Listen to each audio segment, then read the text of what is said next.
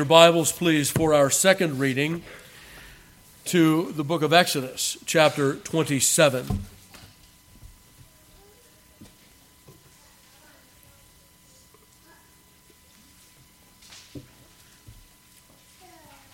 Verse 1 Hear now the inerrant, infallible, and inspired Word of God.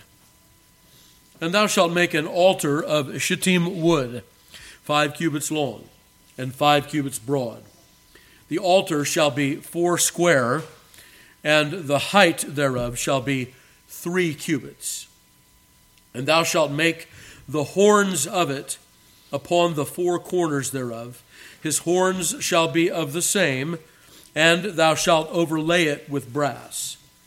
And thou shalt make his pans to receive his ashes, and his shovels, and his basins, and his flesh hooks, and his fire pans, all the vessels thereof thou shalt make it of brass. And thou shalt make for it a grate of network of brass. And upon the net shalt thou make four brazen rings in the four corners thereof. And thou shalt put it under the compass of the altar beneath, that the net may be even to the midst of the altar. And thou shalt make staves for the altar staves of shittim wood, and overlay them with brass. And the staves shall be put into the rings, and the staves shall be on the two sides of the altar to bear it. Hollow with boards shalt thou make it, as it was showed thee in the mount, so shall they make it. And thou shalt make the court of the tabernacle for the south side southward there shall be hangings for the court of fine twined linen of an hundred cubits long for one side. And the twenty pillars thereof and their twenty sockets shall be of brass. The hooks of the pillars and their fillets shall be of silver. And likewise for the north side in length there shall be hangings of an hundred cubits long. And his twenty pillars and their twenty sockets of brass, the hooks of the pillars and their fillets of silver. And for the breadth of the court on the west side shall be hangings of fifty cubits, their pillars ten, and their sockets ten. And the breadth of the court on the east side, eastward, shall be fifty cubits. The hangings of one side of the gate shall be fifteen cubits, their pillars three, and their sockets three. And on the other side, there shall be hangings of uh, hangings 15 cubits, their pillars three, and their sockets three. And for the gate of the court shall be an hanging of 20 cubits of blue and purple and scarlet and fine twined linen, wrought with needlework, and their pillars shall be four, and their sockets four. All the pillars round about the court shall be filleted with silver their hooks shall be of silver, and their sockets of brass. The length of the court shall be an hundred cubits, and the breadth fifty everywhere, and the height five cubits of fine twined linen, and their sockets of brass. All the vessels of the tabernacle, in all the service thereof, and all the pins thereof, and all the pins of the court shall be of brass. And thou shalt command the children of Israel that they bring thee pure oil olive, beaten for the light, to cause the lamp to burn always. In the tabernacle of the congregation without the veil, which is before the testimony, Aaron and his sons shall order it from evening to morning before the Lord. It shall be a statute forever unto their generations on the behalf of the children of Israel. May God add his blessing to the reading and hearing of his most holy word. There are three parts to this chapter. The first part speaks of the brazen altar, the second speaks of the, uh, the courtyard itself, and the third speaks of the olive oil for the light in, inside uh, the first chamber of the tabernacle for the menorah. So, in the first section, then, the altar of burnt offering. It is not of gold it is of brass. This is, what, this is one of the first things we see made of brass. Why brass? Well, let's keep in mind what brass is. Children, you may not you may you may not know this. I am not a metallurgist, but I do know a little bit about metals. And sometimes what you'll see on board a ship for things that need to be durable on the outside of a ship, on the deck of a ship and so on, those items will be made of brass. And the reason is because brass is a mixture generally of three metals in various levels, sometimes more, sometimes uh, at least three, but sometimes more than that, especially as modern metallurgy has moved toward a, a you know, a greater and a, a stronger metal. But in the ancient world, brass was made generally of three things nickel and iron and copper. Remember that copper is malleable, uh, it, is, um, it, it is very durable, however. Copper is something, you know, it, it does turn green when it oxidizes, but just the very surface of it, that oxidation very rarely breaks through and does what it does to iron, where it will just make it fall apart. And so if you mix iron and brass and nickel together, you get, I'm sorry, iron, copper, and nickel together, you get this brass that is heavy, durable, able to take the elements. It's very hard it's unyielding. Uh, weapons were made of brass because they didn't bend. Okay? And so, brass is a fitting monument, a fitting metal for the unbending justice of God. And so, brass becomes the metal of judgment in Scripture. And so, whenever you see brass in Scripture, in visions and so on, you ought to be thinking judgment. Very often, we'll see in those pictures, those visions of Christ that we see, um, his feet are made of brass. Why are Christ's feet made of brass? Because he stamps out his enemy. Even in the proto evangelium, we see this, don't we? When the snake will nip at his heel, but he will crush the head of the serpent with his feet of brass. So, brass is the metal of judgment. It is a fitting metal for the, the altar. This is not an altar of incense, not an altar of prayers going up, but an altar of, an, of the smoke of a burning going up. And so it has what we call a network. We might call it a grill today. Right? And I think probably we could say that with some certainty that although it had four corners, it probably did not have four sides only two sides with that network across. And so you could, you could shovel uh, fire in and out. You could add to the fire and you could take away ashes from either side of the, of the uh, brazen altar.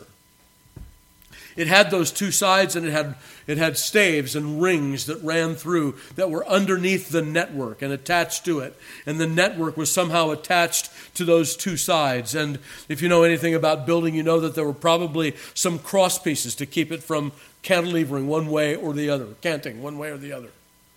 Right? There were some, some angled bracing there. Uh, maybe that was handled in the network. We're not told.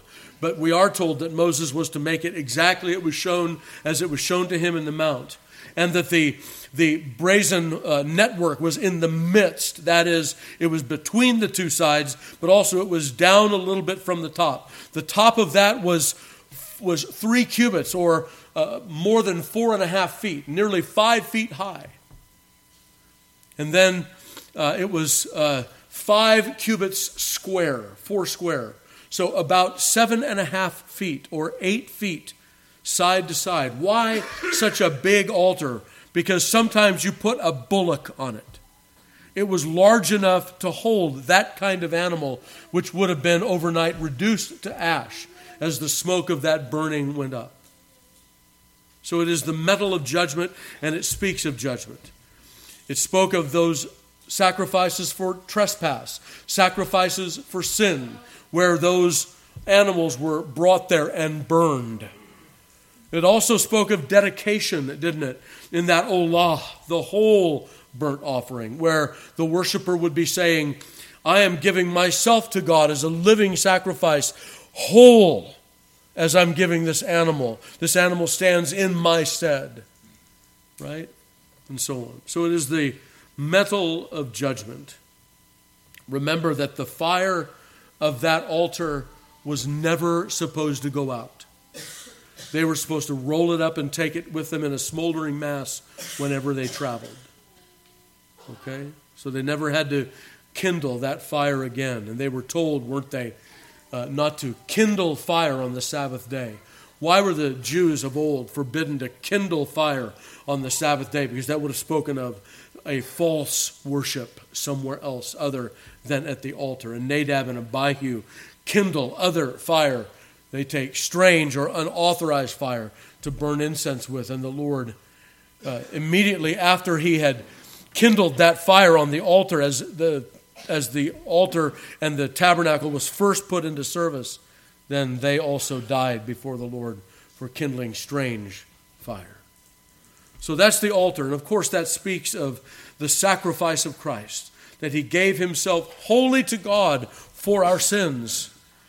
Right? And then others for whom the Lord Jesus has not satisfied, the burning of their olah, the burning of their sins, it'll go up forever and ever and ever. This is what John tells us in the book of Revelation, where the smoke of their burning goes up forever. Again, John is writing to a people that knew of a brazen altar and burnt sacrifice. But the fire of God's anger is propitiated for all those who trust Christ, right? It has been poured out already on him. The second thing that we see is the the, the court itself. And the court is 100 cubits by 50 cubits. So it's twice as long, right? So it's western and eastern uh, facing are half of what the north and the south are. Remember that the tabernacle and its court was always set up that it opened toward the sun rising, toward the east. And so we have 100 cubits by 50 cubits um, roughly 150 or 160, maybe 165 feet by, you know, 75, 80 feet with a ratio of two to one. Those, uh, those uh, curtains, they were seven cubits tall, which is nearly, you know, uh, 11 feet tall, right? And the, the posts that were put for those curtains to hang on there were a certain number of them, 10 cubits apart, depending on which axis they were on. And then there was a 20 cubit gate facing the east. So 15 this way, 15 this way, and 20 in the middle. Moms, you want to teach your children addition? There's a really good way to do that. Show them uh, some, a little bit of math from the Bible and how it all fits and makes sense. Show them division right? Here's a hundred, and we have we have uh, ten of those. How far apart are they? Here's a, here's fifty, and we have five of them. How far apart are they? Right? We can do that math, can't we? We can make that. We can we, we can draw them into the scripture in so doing. But what's the purpose of the court? This is uh, something that folks have difficulty with. It is to separate. The purpose of the court is to separate, it's to tell the world and the people of God you just don't get to come in here willy nilly. There's a separation. God dwells in thick darkness, doesn't he? And yet he has come to tabernacle among his people. If we would remember who God is, we would marvel that there's access to him at all. Instead of thinking about him like our like our, our, our, our buddy or, or some way of profanely drawing God down to our level, we would remember what great condescension is. and, the, and the court reminds us of that, doesn't it? The court reminds us that the approach to God must be, uh, must be shepherded, it must be handled. Uh, I, remember once uh, there was a baseball player. Most of you have heard of him. He's one of the most famous baseball players of all time. His name is Babe Ruth, George Herman Ruth. For a, for a very long time, hold, he held the, uh, the home runs in a season record, right? Uh, he was a legendary batter and a pitcher. And uh, he, because of his notoriety, he was a bit of a proud man. And so the King of England came across the ocean to watch a baseball game. And Babe Ruth was introduced to the king, and he walked directly up to the king to shake his hand and said, Hiya, king. Oh, bad form. And we cringe when we think of something like that. And yet, beloved, let us remember that the approach to God would be infinitely more than the approach to a king. And so the, the court reminds us of that. That we just don't waltz into God's presence with our thumbs in our lapels, advertising our own worth or worthiness. No. Whenever someone caught a glimpse of God in Scripture, they were driven to their knees, sometimes to unconsciousness, and often to despair of life. That's what the court reminds us of that God is approachable, that He has appointed a place and a way to come to Him through Christ. And then finally, the oil olive, the light. Notice it is pure oil olive, beaten fine. All of the impurities are brought out of it, so that when it is put in the lamp and lit by the priest, there is no smoke of obscurity. It is the pure light that is symbolized there in the menorah. And we've already seen that the candlestick is, the, is a picture of the church and the light of the gospel and the doctrine of Christ that shines forth. And beloved, it cannot be obscured by smoke. It must be pure oil, the light of, of the Word and Spirit, and that alone. And then having that, the light that shines forth will be the pure light of God's Word, that pure doctrine of Christ. And remember also that it is to be ever lit, never to go out. And so we will bring up again what we brought up last week, and that is that when uh, the gospel is obscured, when false doctrine is taught, when practices creep into the church that are destructive to, to, the, to the Christian faith, rather than commanded by God, Jesus threatens to do what? Take away his light, take away his candlestick. And so let us ever be vigilant then in prayer that the light of the glorious gospel of Christ would always shine forth, not only from this place, but from other places as well, and that it would never be obscured by the darkness of error and sin.